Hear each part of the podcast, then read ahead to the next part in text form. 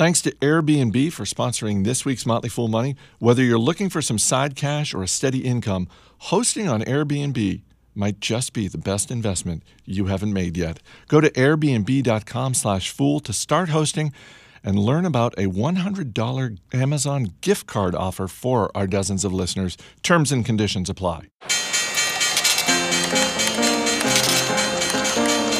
Everybody needs money. That's why they call it money. The best things in life are free, but you can give them to the birds and bees. From Fool Global Headquarters, this is Motley Fool Money. It's the Motley Fool Money Radio Show. I'm Chris Hill. Joining me this week, senior analyst Jason Moser and Andy Cross. Thanks for being here, guys. Hey, Chris. Thank you. We're coming to you from Austin, Texas. We're here for an investing conference. We are not in the studio. We're on the outskirts of a bar here at the hotel, and we actually have a live audience in front of us. Checking out the dozens of listeners joining us. We've got the latest headlines from Wall Street. We've got a very special interview with the late, great Herb Kelleher that we're going to bring to you. And as always, we'll give you an inside look at the stocks on our radar. But since the theme of this conference is global investing, let's start with a couple of international brands. Fourth quarter results for MercadoLibre sent the stock up 20%, a dominant e-commerce player in Latin America. MercadoLibre shares hitting a new all-time high this week, Jason. Yeah, I mean, this was really a strong quarter by virtually every metric. I mean, they basically at this point own the Latin America e-commerce market, and we've talked about this in the lobby here after some of our conversations today. It's hard to figure how Amazon could come in here one day and take share from MercadoLibre at this point, because not only have they developed this robust e-commerce platform, but really the Mercado Pago part of the business, their payments part of the business has grown to be something that's just astounding. I mean, we talk about war on cash investments. MercadoLibre certainly is worth putting at the top of the list there. I mean, total payment volume through that platform surpassed $5 billion for the first time ever. So, I mean, this is not just an e-commerce play. This is a payments play. Again, I don't know how a competitor comes in there and really takes share from them at this point. So when you look at getting some global exposure to e-commerce, to tech, to fintech, all that stuff, MercadoLibre just seems like a no-brainer. Well, and as tough as the Latin American market has had it, and the economies down there continue to struggle and have a tough go at it, it's nice to see MercadoLibre have some actual momentum behind it now. Yeah, and I mean, really, the other part to this puzzle that I think is going to play out in their favor over many years to come, really, it's the emergence of the middle class in Latin America in general. I mean, that is a middle class that is continuing to grow, more consumers having more purchasing power. That will definitely play into MercadoLibre's financials as well. You really think Amazon is unable to disrupt this business? I have a hard time believing they could go in there and take away share at this point. I mean, you have a point where businesses get in and establish a position. And really, I think it's not only the e-commerce platform, but it's that payments part.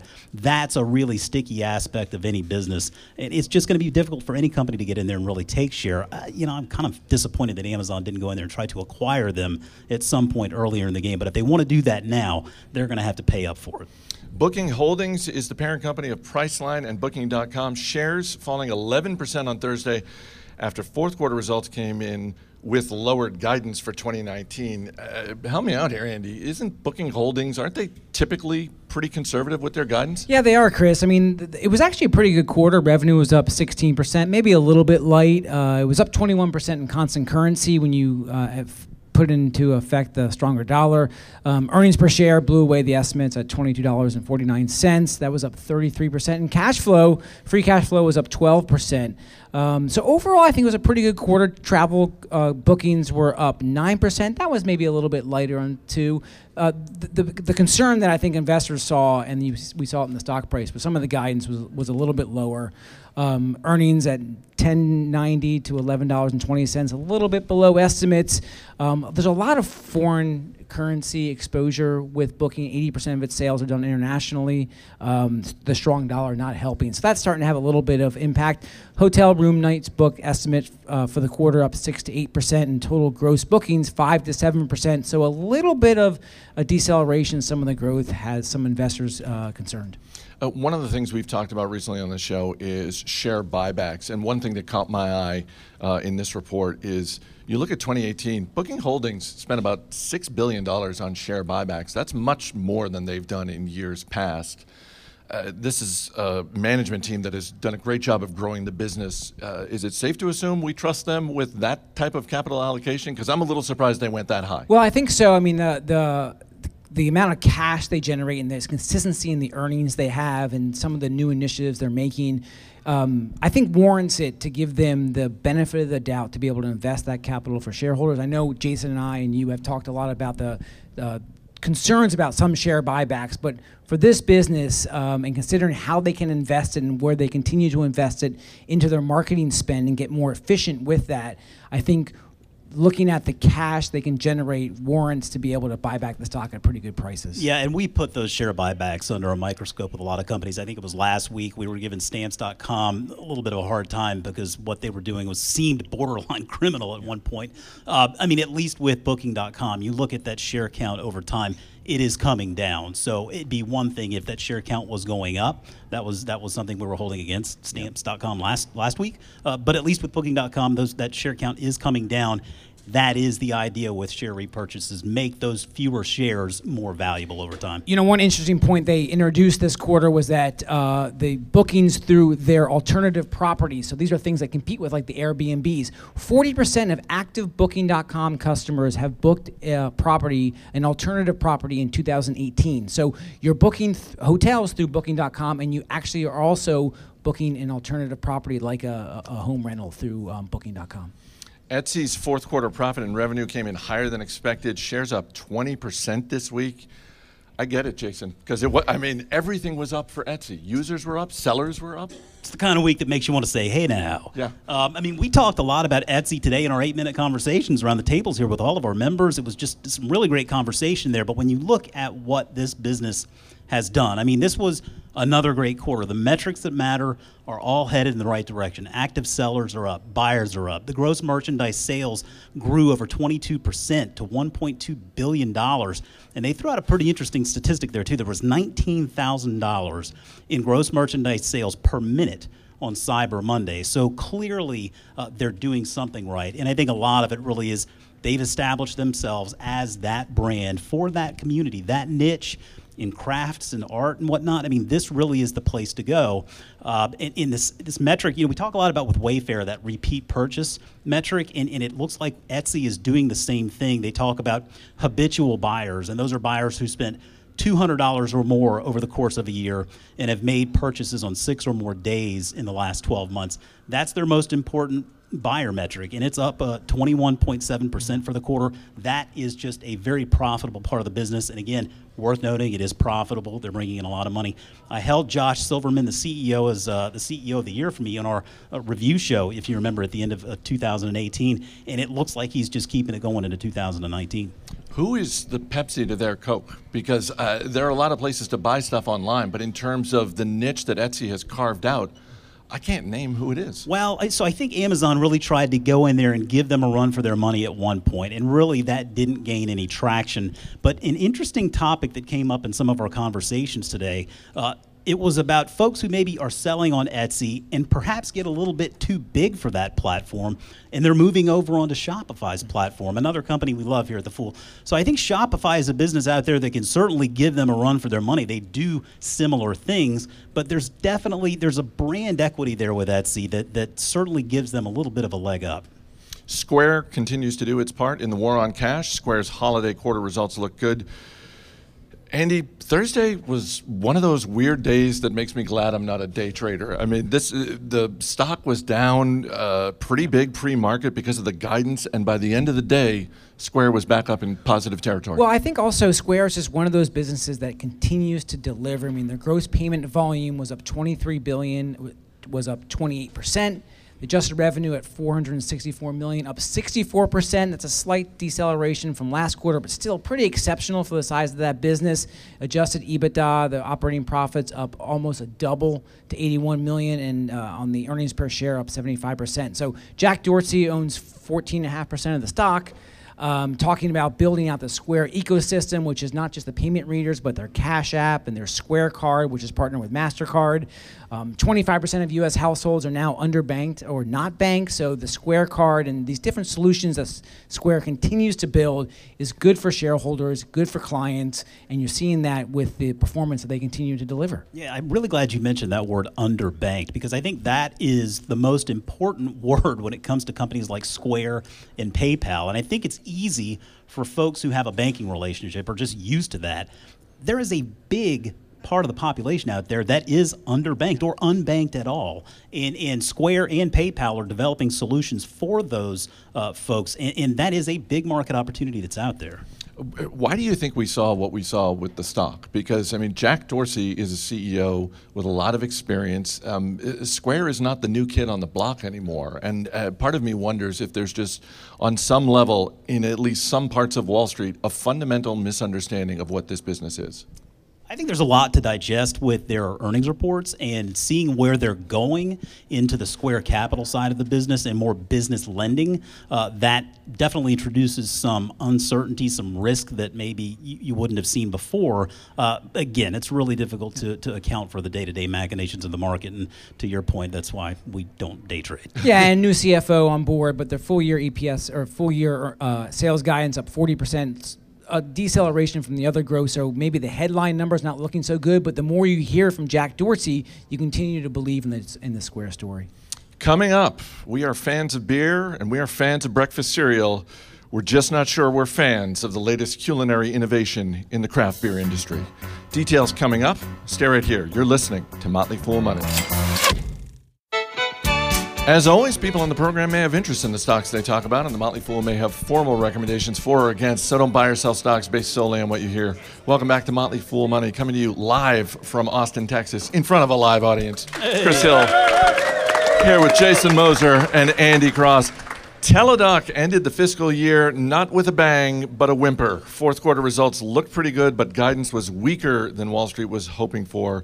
Teladoc selling off on Thursday. And Jason, I mean, you look at the stock, and the last time Teladoc was at this level 3 weeks ago. I mean, I was going to say, it's plummeted to levels not seen since the beginning of the month. Listen, if you're a Teladoc investor, and I am, and I hope a lot of you out there are too, I think you should be very happy with the way this business is progressing. This was a strong quarter, and it was a strong year by virtually, see what I did there? Yeah. Virtually every metric. Actually, they exceeded guidance in a lot of cases on sales and visits. I think the market reaction initially was to just a smidge light on revenue guidance for 2019. I've told you how I feel about that expectations game, Chris. I really don't care about it. And it was really a wild ride this stock took, because right after that release came out, I mean, the stock sold off close to 20% in after hours, finished up down about 6.5% for the day. I think people kind of came to their senses. I mean, listen, this is a business that is doing all the right things. Total revenue grew 59% for the quarter. Organic revenue was up 33%. And we know there have been some acquisitions in there to grow their offering, to become more of a comprehensive offering, so to speak.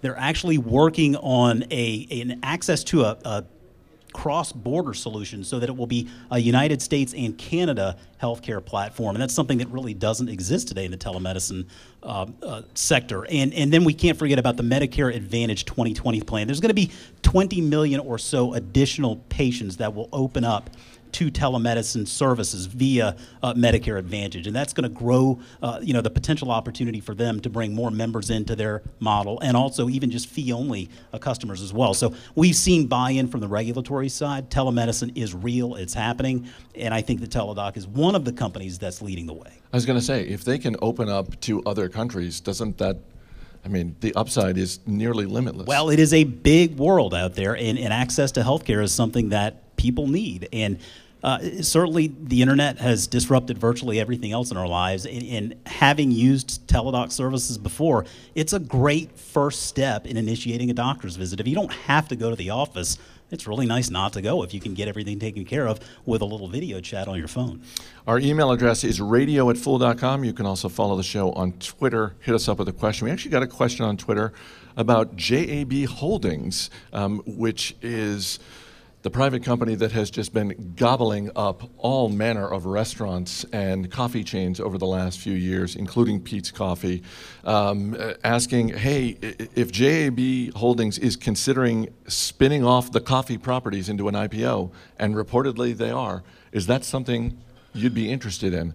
I'd certainly be interested, Andy, in looking at the S1. Yeah, I definitely would be. I mean, this is a very large, I think it's the second largest roaster, coffee roaster in the world, behind Nestle, a retailer at least. They have about 12% of the market, according to The Economist. Some very big brands, Keurig, Dr. Pepper, which may be part of this. We don't know if Panera will be part of this or not. So it's a JAB is a very well-run private equity firm.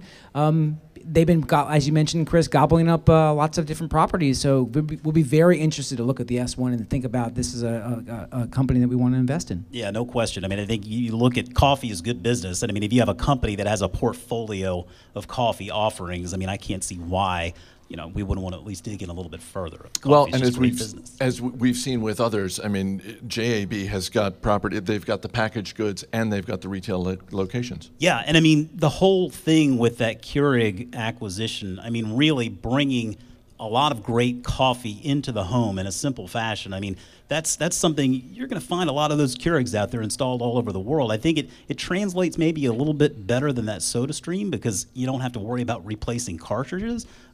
You know, they have plenty of opportunity out there. I will say I'm a very loyal Nespresso user, though, so they're competing right against Nespresso. You know, Angry Uncle Joe, he says a lot of good things about that Nespresso as well. Now, granted, he's halfway around the world, but still. Right. On last week's show, we talked about Boston Beer Company, the parent company of Samuel Adams. They've been crushing it lately, in part because of limited edition brews the company has been producing. So maybe we can blame Boston Beer for this next story. This weekend, Smartmouth Beer, a brewery based in Virginia, is unveiling Saturday Morning Marshmallow IPA, a beer that tastes like Lucky Charms breakfast cereal. The company says the beer is, quote, made with pounds of marshmallows, some of which we toasted, along with tropical fruity Calypso hops. The result is magically delicious. Not in 100 years. Too fruity for me, man. Come on. I mean, listen, let's take one for the team here, right? I mean, this is that boots on the ground market research that we're known for. The selfless act of getting out there for all of our subscribers, our members, and really giving them that firsthand account of how that might be. I mean, listen. It's beer, it's cereal. I mean, you got what's wrong with putting them together? When we get back to Virginia, you let me know how that goes. Let me tell you something really quick here, and folks here will appreciate this. My wife put together a six-pack for me the other day from the store and included in there one bottle of Shiner S'mores beer. And now, I don't know if anyone out here has ever heard of that, but this was the first time I tried it. And I gotta say, it was actually pretty good. That toasty sort of marshmallow flavor. I felt like I was around a campfire, Chris. Let's get to the stocks on our radar this week. Our man, Dan Boyd, is not behind the glass. He's here at the table with us, and That's right. Couldn't be more excited because he's got a brand new soundboard complete with sound effects. That's right, Chris, I do. And I've been told I can only use one, so I'm going to use it judiciously. Okay, Jason Moser, you're up first. What stock is on your radar this week? Well, I tell you, everyone out there today, you inspired me to go with this selection here. BJ's Wholesale Club, ticker is BJ. They have earnings coming out next Wednesday. We had a lot of great conversations today about the power of membership models, and Amazon and Costco really took most of those conversations. But, you know, BJ's is a company that went public again here recently, and, you know, it's an East Coast concept mostly, but still a relatively small one. And I've been to a BJ's before back when we lived in Georgia. I think this could be something we need to take a closer look at. Dan? Jason, do you think the guy with the jackhammer across the street while we were recording was having any fun? It sounded like he was having a lot of fun. Thank you, Jason. Andy, real quick, what are you looking at? Austin's own Chuy's reports fourth quarters on March 7th. Stock has really been a bad taste in enchilada over the past year, so I'm looking for some growth. Margins under pressure from the cost side with labor costs increasing and comp sales at the 0 to 1%. So looking for some love for Chuy's next week, Dan. I love it. I love it, Andy. All right. Guys, thanks for being here. Thanks, Chris. If there was a Mount Rushmore of business leaders from Texas, Southwest Airlines co-founder Herb Kelleher would be on it for sure. Up next, a conversation between Mr. Kelleher and Motley Fool CEO Tom Gardner. Stay right here. This is Motley Fool Money. All right, before we get to Tom Gardner's interview with Herb Kelleher, quick shout out to Airbnb. Whether you're looking for some side cash or steady income, hosting on Airbnb might just be the best investment you haven't made yet. Worried about your property? Airbnb offers a host guarantee that helps protect your property in the unlikely event that something goes wrong. It's free to list your home, and you're the boss when you host on Airbnb. Host when you want, how you want, list one bedroom or the entire place. It's all up to you. On this show, we talk about generating income with stocks. How about generating a little extra income with your place? You can use that income to pay bills, save up for retirement. You could use it to fund travel, and that way you make money while you're traveling. That's something that Airbnb hosts often do. For our dozens of listeners, go to airbnb.com/fool to start hosting, and you'll receive a $100 Amazon gift card if you generate $500 in booking value by May 30th. Terms and conditions apply. Again, receive a $100 Amazon gift card if you generate $500 in booking value by May 30th by going to Airbnb, that's AIRBNB.com/fool, and start hosting. Welcome back to Motley Fool Money. I'm Chris Hill. Earlier this year, Herb Kelleher, the legendary co-founder of Southwest Airlines, died at the age of 87. He defied the odds by creating an airline that produced market-crushing returns for investors. In 2017, Motley Fool co-founder Tom Gardner sat down with Kelleher to talk about his company's unique culture, the business of airlines, and a lot more. Tom started by asking Kelleher how it all started. Herb, what happened on March 12th of 1931?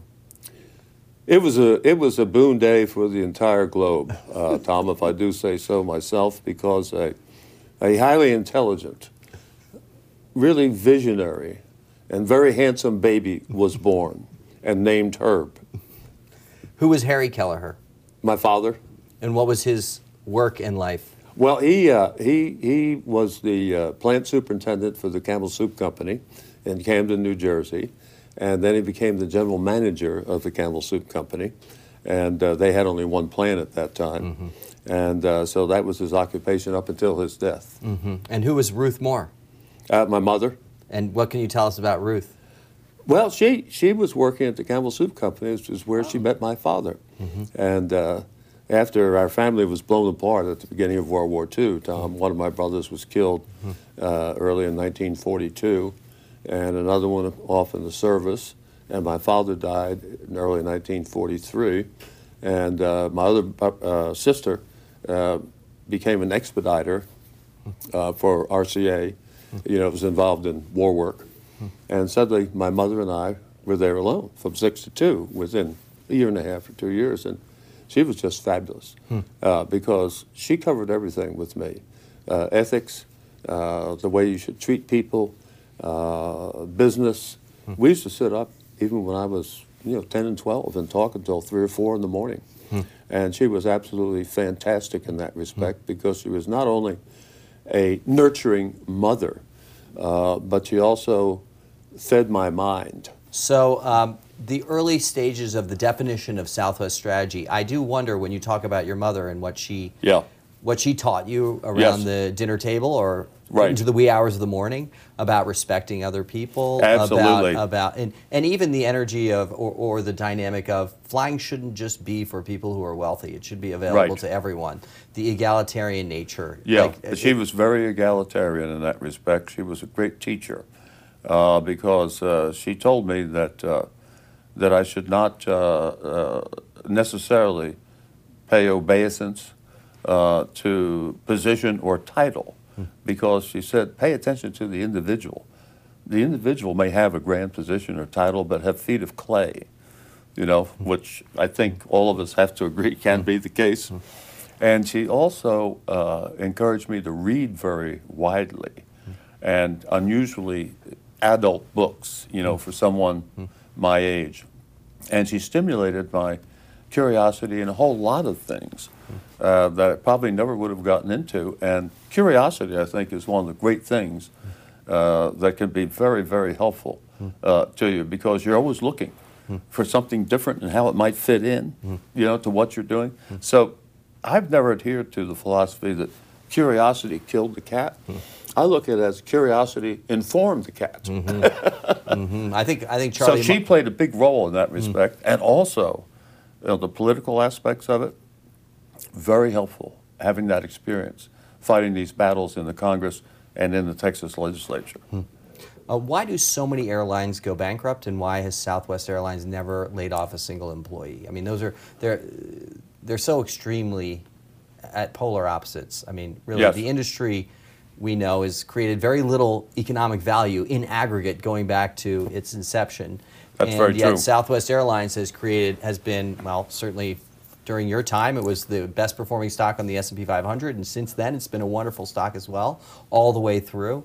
No layoffs. Why? I mean, for a layperson that's sitting out there saying, I have no idea why this airline's successful and all the other ones continually failed, went through bankruptcy, came back, went bankrupt again, et cetera. Some of them 3 times.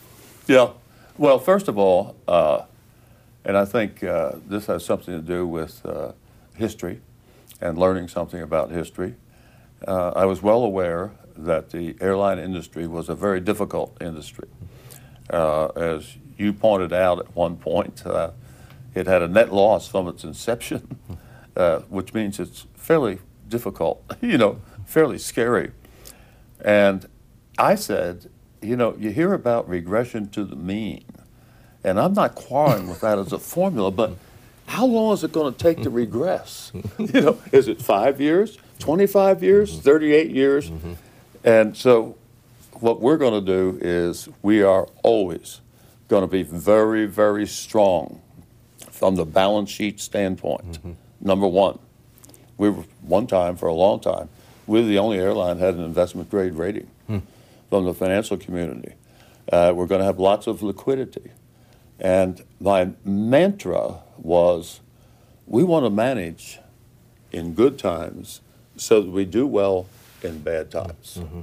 And there you get into the no furlough policy, mm-hmm. because if you just hire a bunch of people willy-nilly mm-hmm. during good times, guess what you're doing? Mm-hmm. You're firing them during bad times. Mm-hmm. So we were always well set up to ride through mm-hmm. the bad times, and market share was not our focus. Mm-hmm. Size, in and of itself, mm-hmm. is unimportant. Mm-hmm. I would rather have 4% of the market mm-hmm. and be profitable than have 24% of the market and lose money. Mm-hmm. So we're not going to talk about market share mm-hmm. at all. Mm-hmm. It was verboten. Mm-hmm. I don't know if you've read Peter Thiel's book, 0 to 1, or know about Peter Thiel. I do know about him. And he said basically from an investor standpoint, when people pitch companies to him, when they talk about how large their market is and how he said, I want to know the smallest piece that you're going to dominate. Yes. Because I know off of that, exactly, you have the opportunity to grow. Exactly. So the other airlines weren't doing that. They were trying to get as many. They were at war with each other. Who had the most airplanes and who get the most routes from the CAB and that sort of thing. And mm-hmm. we eschewed all mm-hmm. that. Mm-hmm. And we opened a lot of secondary airports, satellite airports. Mm-hmm. And people initially said, oh, you'll never make a success out of a satellite airport. Mm-hmm. Well, there's hobby, there's love. Mm-hmm. Mm-hmm. I can run through about 5 or 6 more of them. Mm-hmm. And, of course, they were much more efficient to operate from.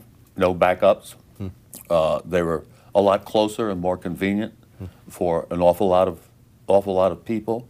And so we did things unconventionally that way. And we tried to keep our work rules very simple to promote the efficiency of the airline, and kind of, operated on the philosophy that airplanes don't make money on the ground. Mm. They only make money in the air. Passengers don't pay you just to sit in. They pay you to fly. So we had very high utilization, productivity. Mm.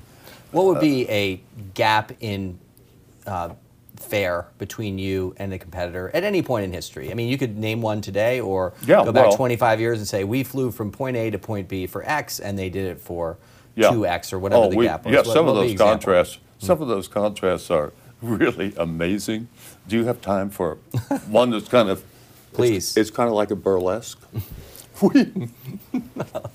Plenty of time. We went into BWI, right? And... U.S. Air was the leading carrier there. And the round-trip fare to Cleveland from BWI was like, I don't know, $340 or something like that. And we reduced it to $56. Mm-hmm. That's a considerable drop. And then U.S. Air found out we had a Friends Fly Free program. It was $24.50. They matched that. That's right. On the Friends Fly Free basis, okay? We went to $19 between BWI and Cleveland. So that's a pretty big saving, you know, $19 instead of $349. Mm-hmm. And the traffic increased by 1,500% in the first year of service. Mm-hmm. That's an exaggeration, but most markets we went into, popularity of flight increased enormously, enormously. I'm talking 100%, 200%, 300% within a year. So presumably, some of the ways that you hold those costs down for passengers is efficiency, right? Hard work, yes, of everyone who's coming to work, exactly. Probably not the highest salaries in the industry. I don't know whether that's true or not. You can tell me. But how can you have cost containment and balance sheet management and a great corporate culture? I mean, those things, we see that, we think there's a big tension there, and why isn't there? You know what? A friend of mine recently wrote a paper that he sent to me, and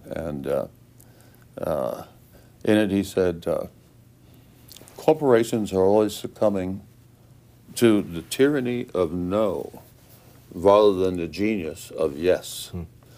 And what he was pointing out is that people sit down and say, well, we can either have low costs and lousy customer service, everything's a compromise, or great customer service and high costs. And we said, no, you can have low costs and great customer service, and guess what? We're not offering you less for less fare. We're offering you more for less fare. And part of that, of course, was our culture. First of all, the warrior spirit of our employees who pitched in every battle. Secondly, the fun and warmth and hospitality that our people provided to our passengers. And thirdly, the kind of culture that was upbeat. We didn't ask people to change and become robots or automatons when they came to work. We kept telling them, look, we hired you because you're you. Did anyone take that too far? Well, what happened? Yeah. I'm me, Herb. Yeah. I'm not going to wear clothes to work today. Yeah. Well, that's you put your finger on it per usual. When we had somebody who did something extraordinary, we didn't put in new rules pertaining to the whole company or one of its departments. We just sat down with them individually and talked to them and said, you cannot do that.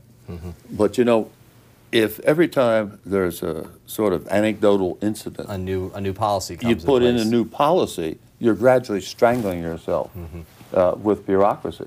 As a matter of fact, when I saw a ticket agent in San Antonio after I became CEO, trying to answer a customer's question by going through these two loose-leaf manuals, you know, looking for page 73, capital A, you know, small I, you know. We burn them. We burn them. And what we said was, we have a substitute. It's called Guidelines for Leaders.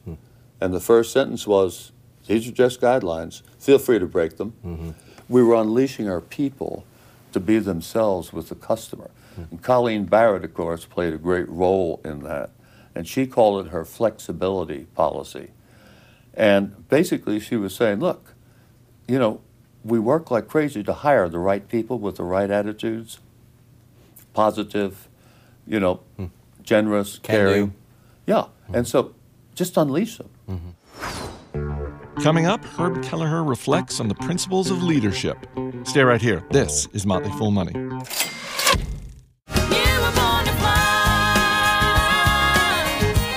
Welcome back to Motley Fool Money. I'm Chris Hill. Let's get back to Tom Gardner's interview with the late, great Herb Kelleher. If you had, let's say, two or three leadership principles, if you had to boil them down to two or three, maybe you've just sort of touched on one of them, but I hate to just try and get a little soundbite, but what would be your top two or three principles as a leader? I would say that number one, you have to look out for the well-being of others more than you do for your own.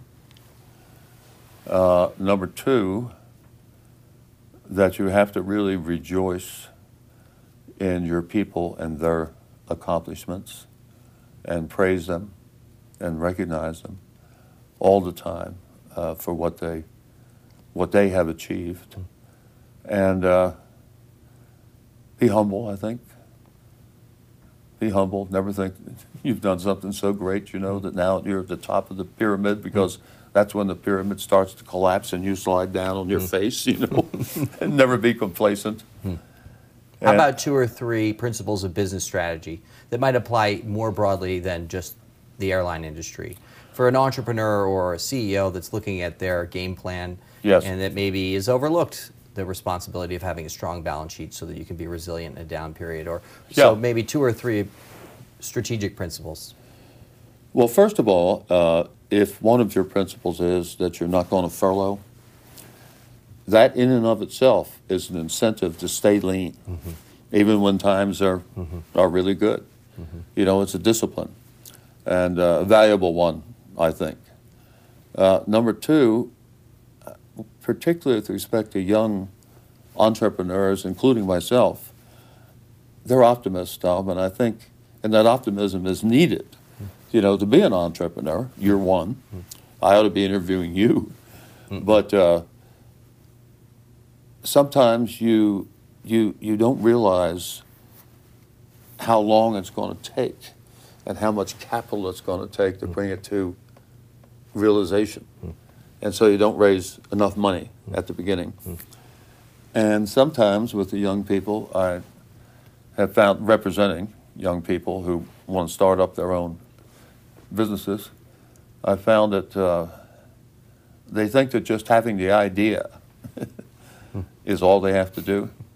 And I keep telling them, no, there's a lot of sweat that goes into it. You know, you just don't announce your idea and suddenly golden coins start raining down from heaven like manna on you. And there's a hell of a lot of lonely work to do to make it come to pass and to be successful. But the thing that I have always emphasized is culture, because I think that is the most powerful competitive weapon that you can have, because it's intangible, it's spiritual. You can't buy it. You know, other airlines can buy airplanes, they can lease space, but if they don't have the kind of outgoing, participative, happy, devoted culture that you have, you're going to have the edge on them. I always told our people that the intangibles are more important than the tangibles.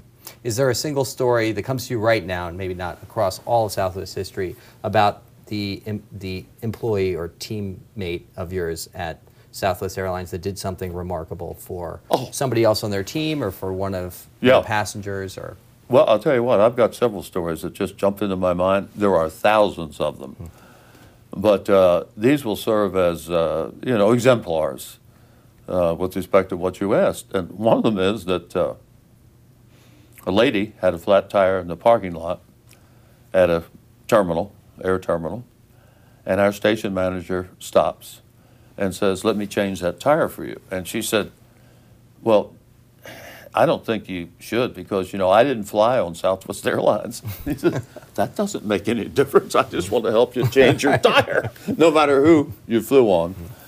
And we honor people for the great things they do outside Southwest Airlines, not just inside, the great things they do in society in general. Last question, talked about being a founder, so, and the amount of number of hours of sleep you've got on average, the decades that you've put into it. I know that you don't really have probably any regrets, but why don't you? You've given so much of your life to one organization. Do you have any sense of, gosh, I wonder if I'd taken 5 years and gone and done that, my life might have had this. So how do you view your commitment to a single ship that you've been sailing on for 50 years? No regrets whatsoever, because if a father has a daughter or a son, I believe that father is going to commit himself to a single ship for as long as that ship is afloat. And so I've always said, you know, I'm so fortunate because my avocation is simultaneously my vocation. So there's no challenge, there's no tension, there's no hostility between the two. I'm doing what I love to do for a company I love and help to create and for people that I adore. And what could be more rewarding, more enjoyable than that? I refer to our people as my fountain of youth. I said, you know, Ponce de Leon was in the wrong place looking for the fountain of youth in Florida.